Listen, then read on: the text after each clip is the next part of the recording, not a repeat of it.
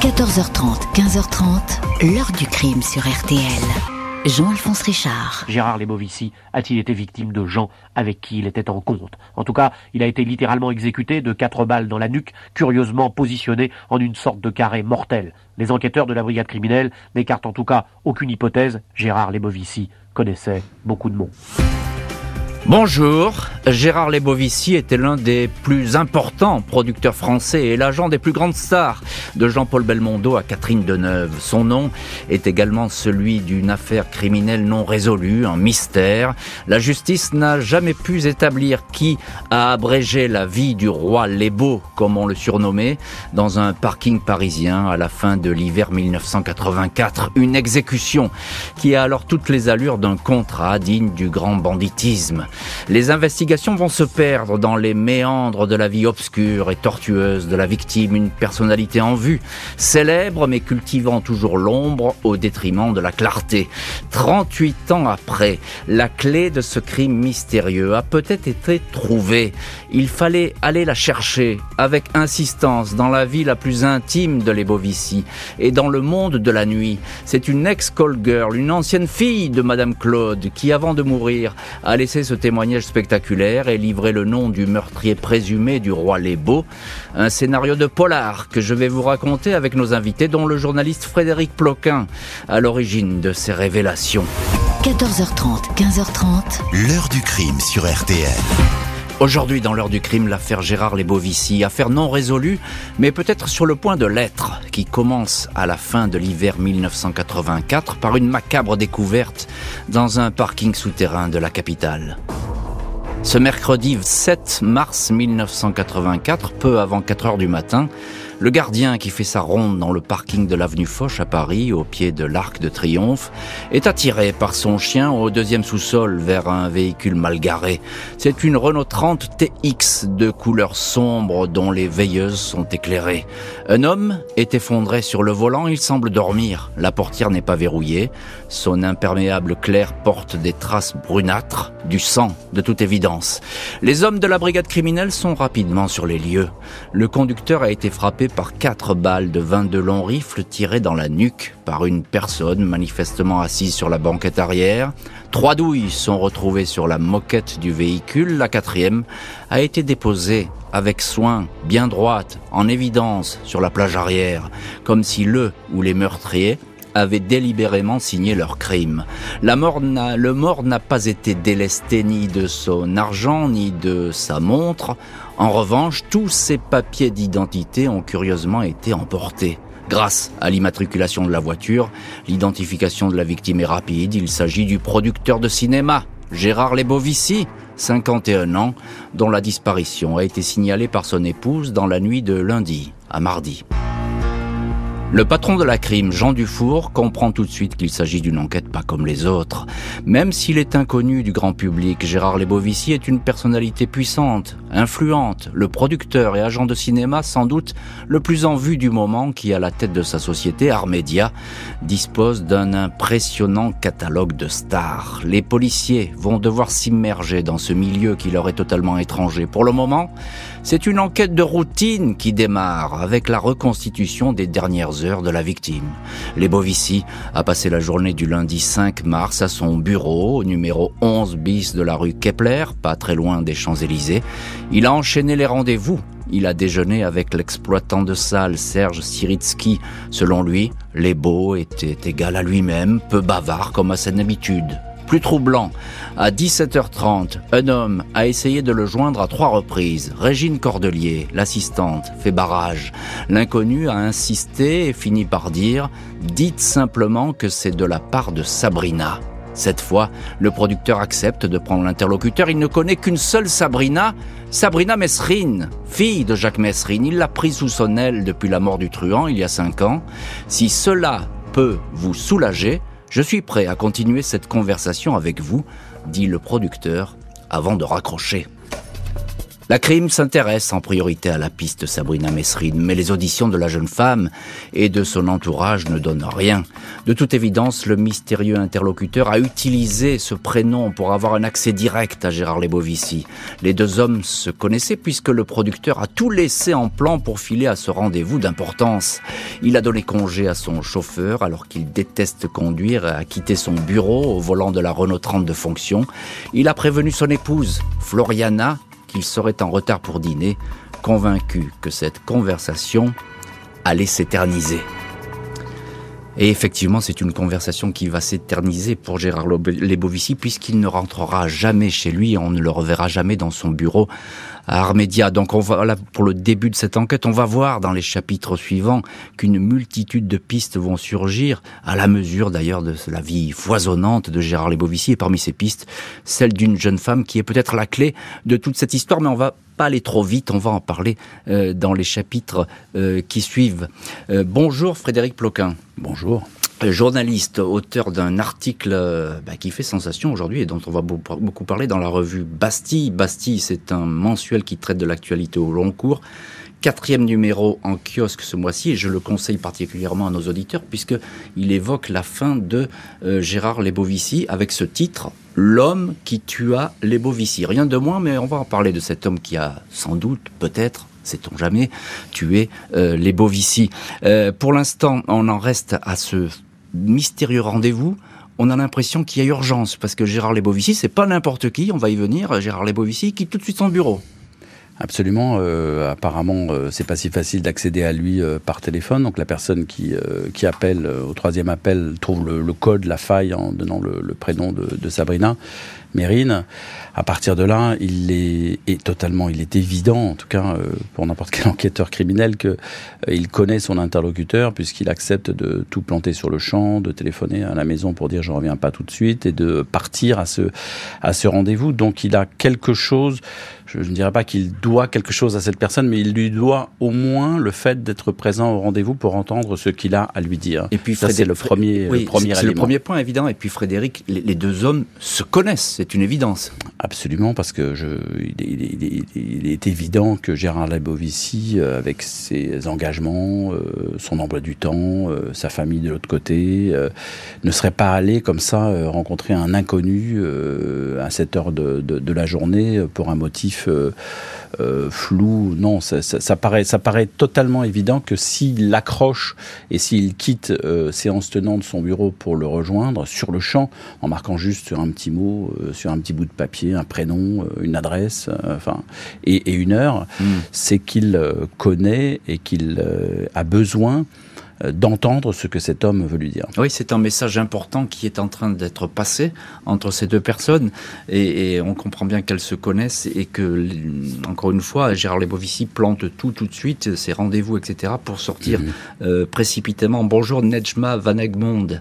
Bonjour. Journaliste, co-auteur du livre Armédia, une histoire du cinéma français aux éditions de l'Observatoire. C'est un bouquin formidable euh, qui est sorti il y a quelques mois et qui raconte aussi à sa façon la, fin de Gérard Lebovici. Euh, en quelques mots, Nejma Van Engmond, euh, qui est Lebovici? C'est pas n'importe qui, c'est un producteur énorme à l'époque. Oui, bah Gérard Lebovici, qui est effectivement assez peu connu du grand public, euh, c'est ni plus ni moins que le patron du cinéma français. Euh, il a créé l'agence artistique Armédia euh, dans les années 70, fruit du rachat des deux plus grandes agences de l'époque, Simura et Bernheim, et il a dans son portefeuille de clients les plus importantes personnalités du cinéma français, de Catherine Deneuve à François Truffaut, en passant par Gérard Depardieu, enfin tout le cinéma français chez Armédia. En 84, au moment où il décède, il a revendu Armédia à son associé Jean-Louis Livy. Il est devenu producteur et distributeur et il a créé les 3A, euh, acteur, auteur, associé, qui est une grosse, grosse entreprise de production, de distribution, euh, euh, qui produit Weber, La Balance, enfin tous ces films à succès de l'époque. Alors c'est étonnant de retrouver ce producteur avec une amitié très particulière pour Mesrine. Puisque c'est de Mesrine dont on parle là tout de suite, hein. c'est le nom Sabrina Mesrine qui, surgit dans le décor. Oui, alors euh, les Bovici, c'était une personnalité extrêmement, euh, extrêmement complexe et passionnante parce que euh, c'était effectivement un homme de, un homme de, cinéma, de pouvoir, mais pas de paillettes. C'est-à-dire qu'il a toujours exercé dans l'ombre. Il était extrêmement taiseux. il avait parallèlement à son activité d'homme de cinéma une activité d'éditeur. Il éditait les situationnistes, Guy Debord, etc. et et il était fasciné euh, par les truands et notamment par Jacques Messrine, dont il avait réédité l'autobiographie en France. Donc il y avait cette euh, euh, voilà ces, deux facettes à ici qui le rendaient si, si sulfureux. Frédéric Ploquin, on entend ce que dit Nedja Van Egmond. il y a cette attirance pour les truands et puis pour la fille de, de Messrine qui, qui, va prendre un petit peu comme sa propre fille. Absolument. On est en, faut rappeler quand même, on est en 1984. Moi, d'ailleurs, je suis déjà journaliste. Hein. Je suis travaillé au Matin de Paris. Ça pas, mon cher Frédéric J'ai 26 ans et je suis envoyé par le Matin de Paris parce qu'à l'époque, je saute sur toutes les affaires, sur toutes les énigmes criminelles déjà en 1984 et je suis envoyé au parking Foch à l'époque par le Matin de Paris pour couvrir. Je, vous rassure, moi aussi. Ce qui, ce qui donne une idée de, la, y avait un de la fidélité au sujet. Et effectivement, euh, à l'époque, j'avais également rencontré d'ailleurs euh, précédemment Sylvia Jean-Jacot, qui était donc la, la, veuve Mérine, on va dire, la dernière compagne de Jacques Mérine. Et euh, donc, je m'étais plongé dans, dans, dans, voilà, dans, dans le, mystère de, de, ce milieu. Et, les Bovici, lui, lui sa, sa, fascination pour les bandits, elle est, absolument, elle est intellectuelle d'abord, mais, et là on entrevoit un peu ce qui va se passer un peu plus tard, et ce, qui va nous intéresser dans l'énigme criminelle, il va prendre sous sa coupe littéralement euh, la fille Sabrina Mérine, et décider de, de, la protéger d'une certaine façon. Voilà, une très jeune fille qu'il trouve. Voilà, il, il, se prend on va dire, euh, pas, d'amour, parce que c'est une jeune fille, mais il se prend d'affection, d'affection pour cette très jeune fille qu'il prend sous son aile. Comme un mentor le ferait, les investigations vont mettre au jour les multiples vies du patron d'Armédia, un carnet d'adresses dans lequel se côtoient acteurs célèbres, financiers, truands de haut vol, gauchistes révolutionnaires et jolies femmes. Comment s'y reconnaître? La brigade criminelle est sur tous les fronts pour tenter de retrouver le ou les tueurs du parking Foch. Le cas Mesrine a été disséqué. La maison d'édition Champ Libre, création de Gérard Lebovici, vient de rééditer l'instinct de mort de Jacques Mesrine. Indifférent aurait-il opposé le producteur aux ayants droit? Aucun indice ne permet de le dire. La police s'intéresse aussi à un billet manuscrit retrouvé froissé dans la poche de la victime et stipulant François 18h45, rue Vernet. L'heure coïncide avec l'entrée de l'Ebovici dans le parking Foch. Le ticket retrouvé dans la Peugeot en atteste. Mais impossible d'identifier ce mystérieux François. Les enquêteurs songent à François Bess, ancien lieutenant de Messrine. Gérard Lebovici, qui semblait montrer une fascination pour certains truands, avait-il rendez-vous avec Bess? Après vérification, l'hypothèse s'effondre. Une quinzaine de François sont entendus, parmi lesquels l'acteur François Perrier, qui sera convoqué par la PJ. Mais le François qu'on recherche ne se manifestera pas et ne sera pas identifié. Les policiers continuent à visiter les multiples cercles dans lesquels évoluait Gérard Lebovici, il faut bien avouer qu'on s'y perd. L'homme invisible du cinéma français, comme le présente alors un journal, entretenait par exemple des liens étroits avec l'ultra-gauche révolutionnaire, et notamment avec Guy Debord, le pape des situationnistes, un écrivain de l'ombre qu'il éditait et finançait. Cette piste, très politique, peut-elle expliquer le crime? Aurait-on voulu atteindre Guy Debord en éliminant son protecteur? Là encore, après de longs mois de recherche, l'hypothèse est écartée. Une impasse totale, dit un policier. Au fil du temps, les enquêteurs vont encore se pencher avec assiduité sur un possible différent commercial qui aurait pu dégénérer. Au moment de sa mort, Gérard Lebovici était effectivement en guerre avec le plus grand producteur de cassettes vidéo du moment, René Château. Au cœur de cet affrontement, le marché des masters, les bobines qui permettent la production des cassettes VHS, des millions de francs en jeu. La piste est alléchante, reprise par des journaux qui n'hésitent pas à calomnier René Château mais il ne s'agit que d'une affabulation. Après six ans d'enquête, le juge Alain Verlaine n'a devant lui que des probabilités et pas de vérité. Floriana Lebovici, la veuve, a sollicité l'avocat et ami de la famille, maître Kiechman, pour faire bouger le dossier. Elle a même l'idée d'embaucher un détective privé face à ces investigations qui restent improductives. Il faut ajouter à ce catalogue le monde de la nuit, des femmes et des tables de jeu, un univers dans lequel aimaient se fondre et frissonner les Bovici. Il fréquentait ainsi les lieux les plus interlopes jusqu'au quartier rouge d'Amsterdam et de Francfort, ses amis proches le savaient amateur de call girl, rencontre pas toujours éphémère, parmi ses nombreuses maîtresses, il a eu une protégée, une fille grande et mince, blonde, qui porte au poignet un cobra tatoué. Elle s'appelle Véronique Troy, il l'aurait rencontrée dans un hôtel lors du festival de Cannes. Elle officiait dans un bar de nuit de la rue Pierre Charon, quartier des Champs-Élysées. Elle y vendait ses charmes. Officier à l'époque, car Véronique, elle aussi, est morte. Et on va voir dans les chapitres suivants si cette mort est liée à celle de Gérard Lebovici. On en reste pour l'instant à cette enquête euh, qui s'éternise et qui s'enlise. Il y a trop de pistes. Nejma Van Egmond, vous qui avez euh, étudié toute la vie de Gérard Lebovici dans votre bouquin Armédia, une histoire du cinéma français, euh, on a l'impression que ces pistes et cette mort, elles sont à l'image foisonnante de Lebovici. Il y a, trop. Il, s'intéressait à tous les Bovici finalement. Oui, effectivement, il s'intéressait à tout. Il s'intéressait à l'édition, il s'intéressait au cinéma, il s'intéressait euh, au cinéma populaire et au cinéma d'auteur. Il avait un pied rive droite, un pied rive gauche. Bon, il, était partout. Donc effectivement, euh, on a creusé toutes les pistes et euh, toutes les pistes à tour de rôle ont eu, ont, pris un peu le dessus. C'est-à-dire qu'à un moment, c'est l'hypothèse château qui a prévalu. Ensuite, ça a été l'hypothèse de bord. On, on, a même évoqué le fait qu'il aurait pu mettre en scène euh, sa propre mort, euh, qu'il aurait maquillé un suicide en mort. Ça, c'était l'hypothèse de, de, Costa Gavras, notamment parce que les Bovici se savaient malades et qu'il aurait voulu orchestrer cette mort. Donc, effectivement, euh, c'était un, c'était vraiment un puissant fond cette enquête. Et tout, tout est plausible euh, Nejma Van Egmond. Finalement, euh, oh, les, pistes, elles tombent les unes après les autres, mais chaque fois, on se dit ah ben oui, pourquoi pas, c'est possible. chaque fois, effectivement, ça paraît, euh, ça paraît plausible, et les acteurs de l'époque, enfin, les quelques personnes qui acceptent de se confier, ceux qui ont été ses proches collaborateurs ou même les membres de sa famille, confient eux-mêmes avoir cru ou penché pour telle ou telle hypothèse, mais n'avoir jamais eu d'intime conviction.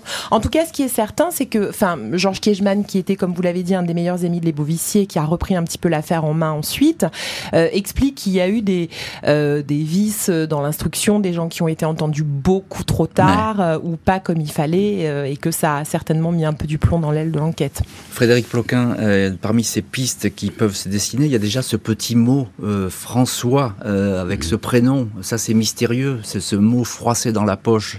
Est-ce que c'est lui qui l'a écrit ou est-ce qu'on l'a mis là de manière volontaire? En, tout cas, ce qui est sûr, c'est que pour la brigade criminelle à l'époque, c'est une enquête euh, éminemment touchy, délicate à traiter. Euh, d'un côté, comme on l'a dit, euh, on a on a l'ultra gauche, on a les situationnistes. De l'autre côté, on a on a les gros voyous français, mais surtout on a le monde du cinéma. Et quand on enquête sur la mort de quelqu'un et qu'on travaille à la brigade criminelle, c'est la criminelle, c'est un rouleau compresseur. Première chose qu'on saisit à l'époque, ce sont des c'est le carnet de téléphone, le carnet de téléphone de, Gérard Lebovici sur papier évidemment, parce qu'à l'époque on écrit tous nos numéros de téléphone sur papier. il se retrouve là avec les, les numéros, on va dire privés de tous les plus grands acteurs français. Donc par quoi commencer? Je crois que c'est assez troublant, il faut se mettre dans la tête du policier de la brigade criminelle. Il y a énormément d'hypothèses et en même temps, c'est très délicat, on va marcher, on va avancer à tâtons, on peut pas aller frapper à la porte de euh, de n'importe quel grand acteur, grande star du cinéma français comme ça sans sans prendre des gants. Donc ça ça complexifie euh, l'approche au départ. Et j'ai l'impression que c'est ce qui va perdre un peu les, les policiers d'une certaine manière, ils vont perdre le fil d'une chose qui est extrêmement importante quand on cherche à résoudre euh, un crime, c'est le mobile. C'est-à-dire qu'en fait, ils ne trouvent pas de mobile sérieux. Quand on parle de, de René Château Alors, il y a l'histoire des la cassettes, fabrication mais des, euh, cassettes, c'est vrai qu'il y a des millions en jeu qui a des marlous dans ce monde-là et que effectivement une histoire d'exclusivité sur tel ou tel grand acteur français ça peut représenter des, énormément d'argent donc on pourrait mais mais évidemment cette piste est complètement tombée à l'eau et les journalistes qui sont partis qui ont accusé à l'époque euh, René Château ils s'en sont mordus les doigts ils s'en sont les doigts. J'ai eu récemment euh, la possibilité d'échanger avec Marc, Francelet, qui était le principal détenteur, défenseur de cette thèse. Et il m'a dit clairement, écoute Frédéric, euh, avant que je lui explique que j'avais trouvé le mobile du crime, le criminel, etc., il m'a dit, écoute Frédéric, on s'est, on s'est vraiment planté. Euh, je le reconnais aujourd'hui. Ça fait partie de mes plus grands ratages professionnels. Donc des journalistes, des grands journalistes se sont fourvoyés, se sont plantés. Et les policiers, finalement, peut-être parce qu'ils ont été gênés aux entendures, parce que c'était difficile d'avancer dans ce monde qu'ils ne connaissaient pas. Euh, les policiers de la crime, ils, sont, ils peuvent enquêter sur un crime dans les, dans, les beaux quartiers. Ce que vous dites, qu'il y a eu un effet tunnel finalement. Euh, ils, se sont engouffrés dans un truc, il y a tellement de choses à regarder et à explorer. Et puis tellement de portes délicates à pousser, on en, de, on portes capitonnées. Ouais, on en perd peut-être l'élémentaire. Probablement, qui est en gros de revenir à chaque fois au mobile, et qui peut avoir intérêt, vraiment intérêt. Alors ça, c'est extrêmement intéressant et très vrai en matière d'enquête euh, criminelle. Nejma Van Egmond, il y a euh, une piste qui va se dessiner et se refermer, il faut le préciser, euh, c'est celle des situationnistes, la piste politique. Qu'est-ce qu'on peut en penser? C'est bah des personnages étranges quand même qui, gravitent autour de l'Ebovici. Oui, bah Guy, de, Guy Debord, qui était le, chef de file des situationnistes, était fasciné complètement l'Ebovici, qui était d'une certaine façon sous son emprise, c'est-à-dire que il l'admirait intellectuellement, ils avaient une, une, grande connivence intellectuelle, mais les Bovici avait englouti des sommes monumentales pour défendre l'œuvre et la personne même de, euh, de Debord. Il avait acheté un cinéma euh, pour projeter le film de Guy Debord qui s'appelait Room, euh, un titre imprononçable. Totalement confidentiel. Voilà, complètement confidentiel. Il faisait un spectateur par séance et il était extrêmement fier de ça. Et en même temps, il produisait le professionnel et, et, il projetait. C'était sa danseuse finalement. Voilà, hein. complètement. Et il s'est fâché avec Truffaut à cause de ça parce que Truffaut ne comprenait pas ce qu'il faisait avec Debord. Mais Debord n'avait aucun Enfin, on voit pas pourquoi il aurait fait tuer les Bovici, qui était euh, son gagne-pain. Et effectivement, cette piste, et cette piste, pas de mobile, vous le dites très bien, cette piste est tombée à l'eau. La liaison entretenue par le producteur avec euh, une de ses call girls préférées, sa call girl préférée, va revenir aux oreilles des policiers. Mais cette histoire serait-elle trop romanesque? Les policiers qui enquêtent sur euh, sa mort ont dénombré plusieurs maîtresses gravitant autour de Gérard Lebovici. Quelques années avant le crime, il a ainsi rencontré Véronique Troy, 30 ans de moins que lui. Il la retrouve souvent chez elle, dans l'appartement de la rue Frédéric Bastia, près de l'église Saint-Philippe du Roule. Mais cette liaison n'est pas comme les autres. Au fil du temps, le producteur s'est attaché à Véronique au point de l'avoir totalement prise sous son aile. Une espèce de liaison filiale est apparue à sa meilleure amie, Patricia Herzmann, elle aussi call girl, ancienne fille du réseau de Madame Claude, Véronique Troy a souvent confié que les Bovici étaient son deuxième papa, un père de substitution, car son vrai père, un certain Dimitri Troitsky, un russe blanc émigré à Paris, est toujours, lui, en vadrouille.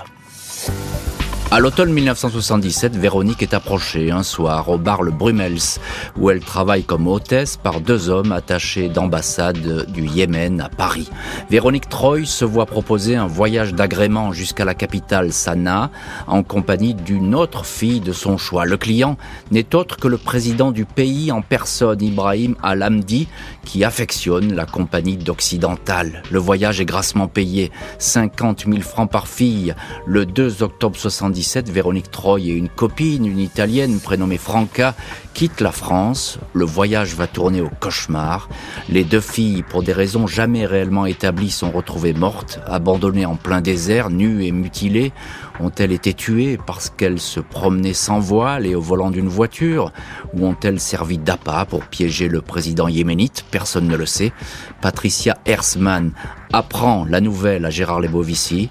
Une fois le choc passé, il ne souhaitera plus évoquer cette histoire. À l'époque, la police a recherché en vain le vrai père de Véronique, mais celui-ci est resté introuvable introuvable, mais ô combien informé de la mort horrible de sa fille Véronique. On va voir quelle conclusion va tirer euh, cet homme, Dimitri Troitsky, de cette mort. On verra ça dans le chapitre suivant.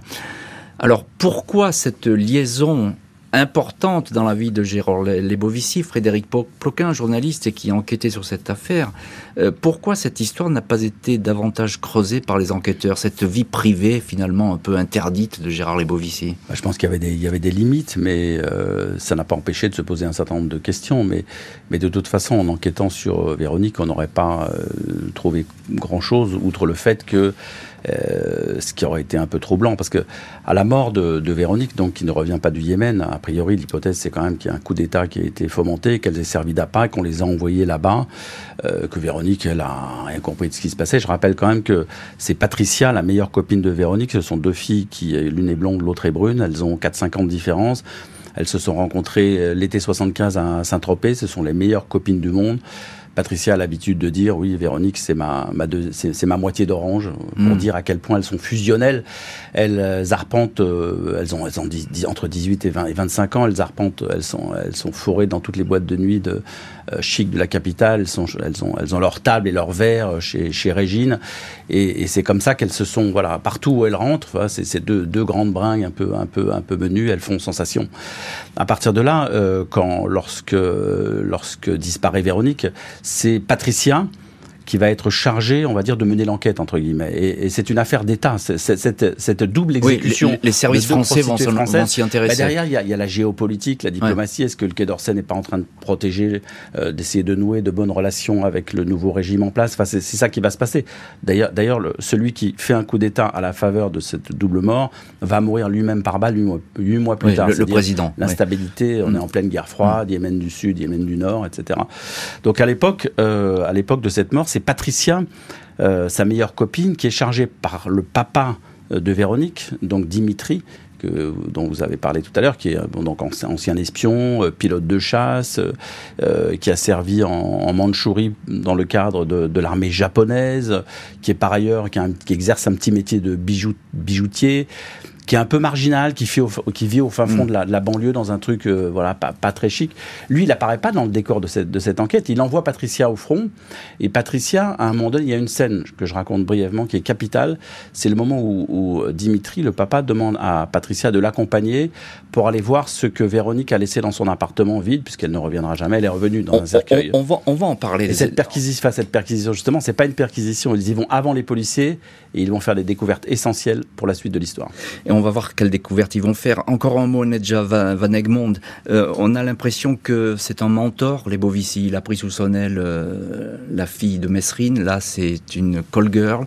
Euh, il a besoin comme ça d'être bah, le papa. C'est, il, a besoin d'être le papa. Alors, il est par ailleurs père de famille. Hein. Il a deux enfants, un, fils, un fils qu'il a eu avec son épouse Floriana Lebovici et le, et le deuxième fils de Floriana qu'il a adopté. Donc, il a par ailleurs une vie de père de famille très aimant. Il rentre le soir à la maison, il raconte des histoires à ses enfants, il s'en occupe parfaitement.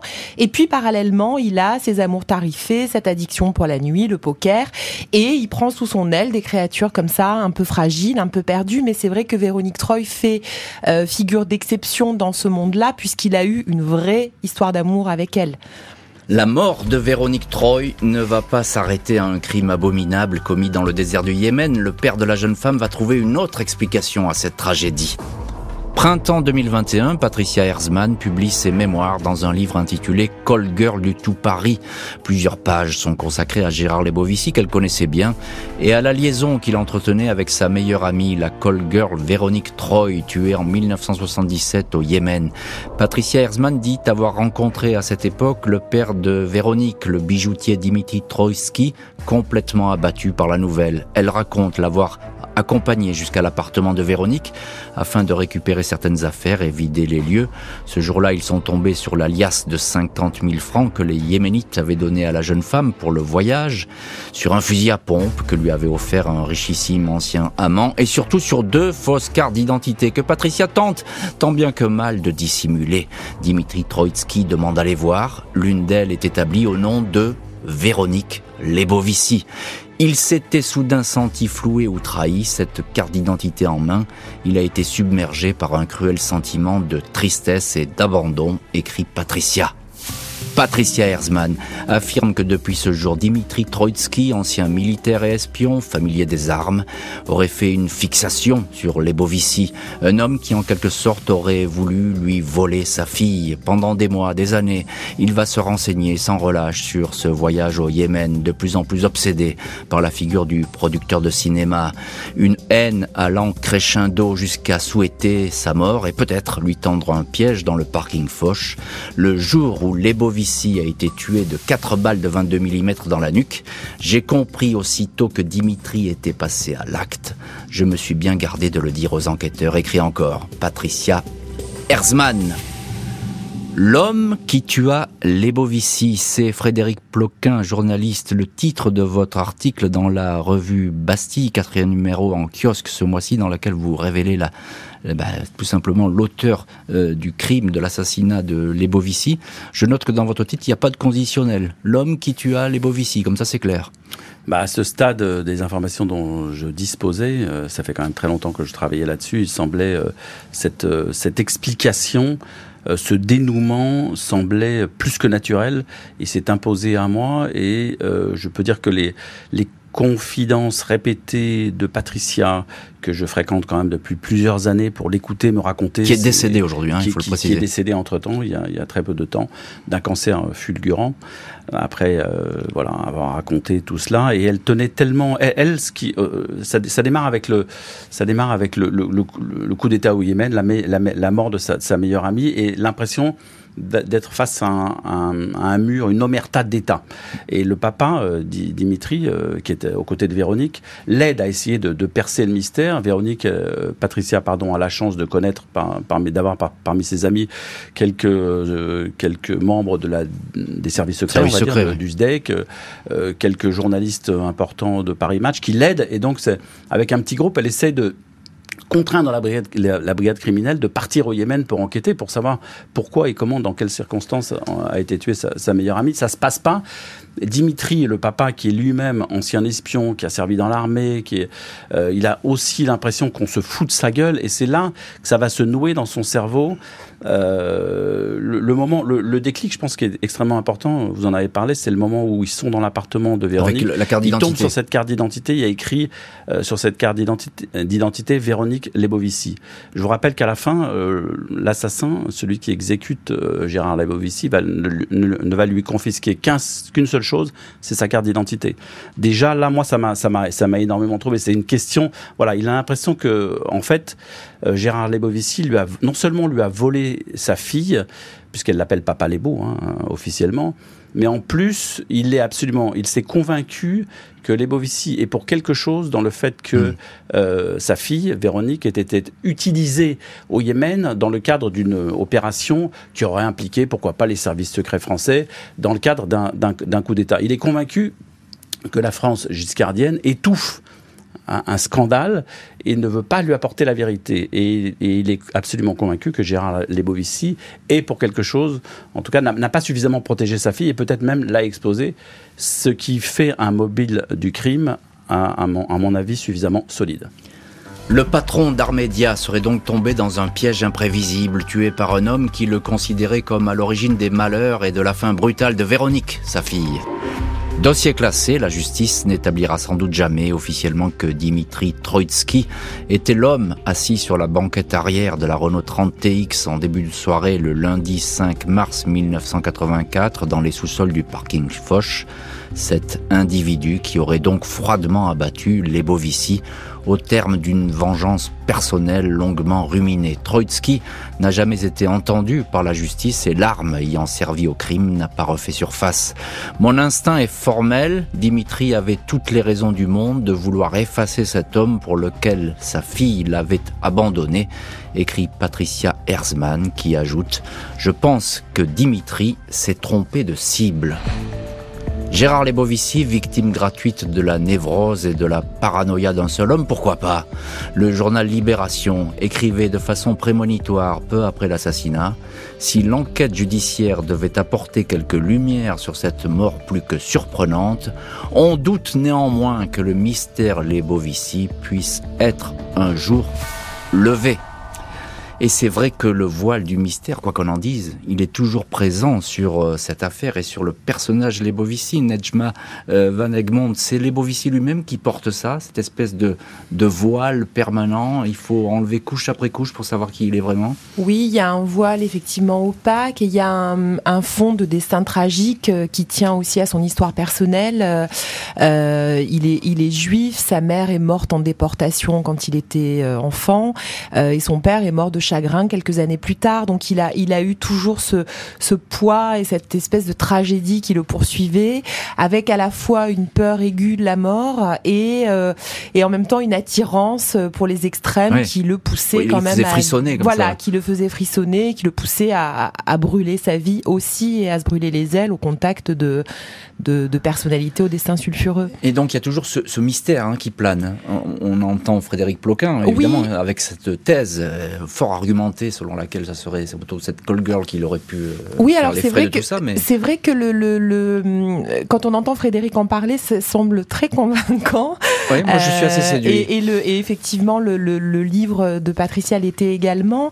Euh, mais on, on, se demande si le dénouement euh, total sera jamais donné. Je, je, rappelle que quand les Bovici est mort, il y a un, un, une personne qui, euh, qui enquêtait sur l'affaire qui a dit mais que voulez-vous euh, à vivre dans le secret euh, toute sa vie On meurt dans le noir. Et c'est vrai que cette phrase correspond très bien à l'Ebovici et que même si on a une explication qui semble tenir la route, on a l'impression que ce, ce, mystère restera quand même euh, entier.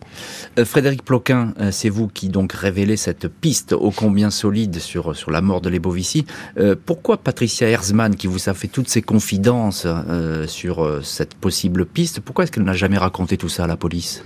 Patricia Herzmann a gardé un très mauvais souvenir de la brigade criminelle lorsqu'elle a voulu euh, élucider le mystère de la mort au Yémen de euh, sa meilleure amie, de son double, de sa sœur jumelle, comme elle disait, qui, qui s'appelait euh, Véronique Troy.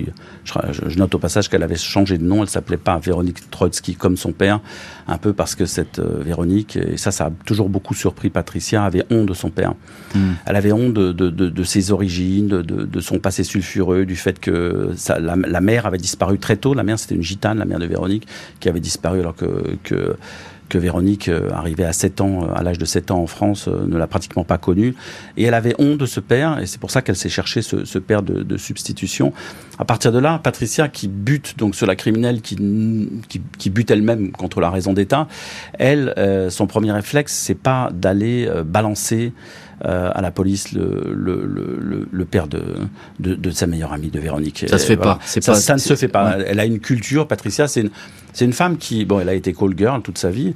Et oui, moi, puis je, chez Madame Claude. passage que j'attache autant d'importance à mes sources qu'elle soit call girl, président de la République ou archevêque, et que moi je ne fais aucune différence parce qu'il y a des gens qui pourraient objecter de cela. Oui, mais c'est la parole d'une call girl. Pour moi, la parole d'une call girl vaut autant que celle de l'archevêque ou du président de la République. Je, non, je, je, je le dis parce que c'est un, c'est important.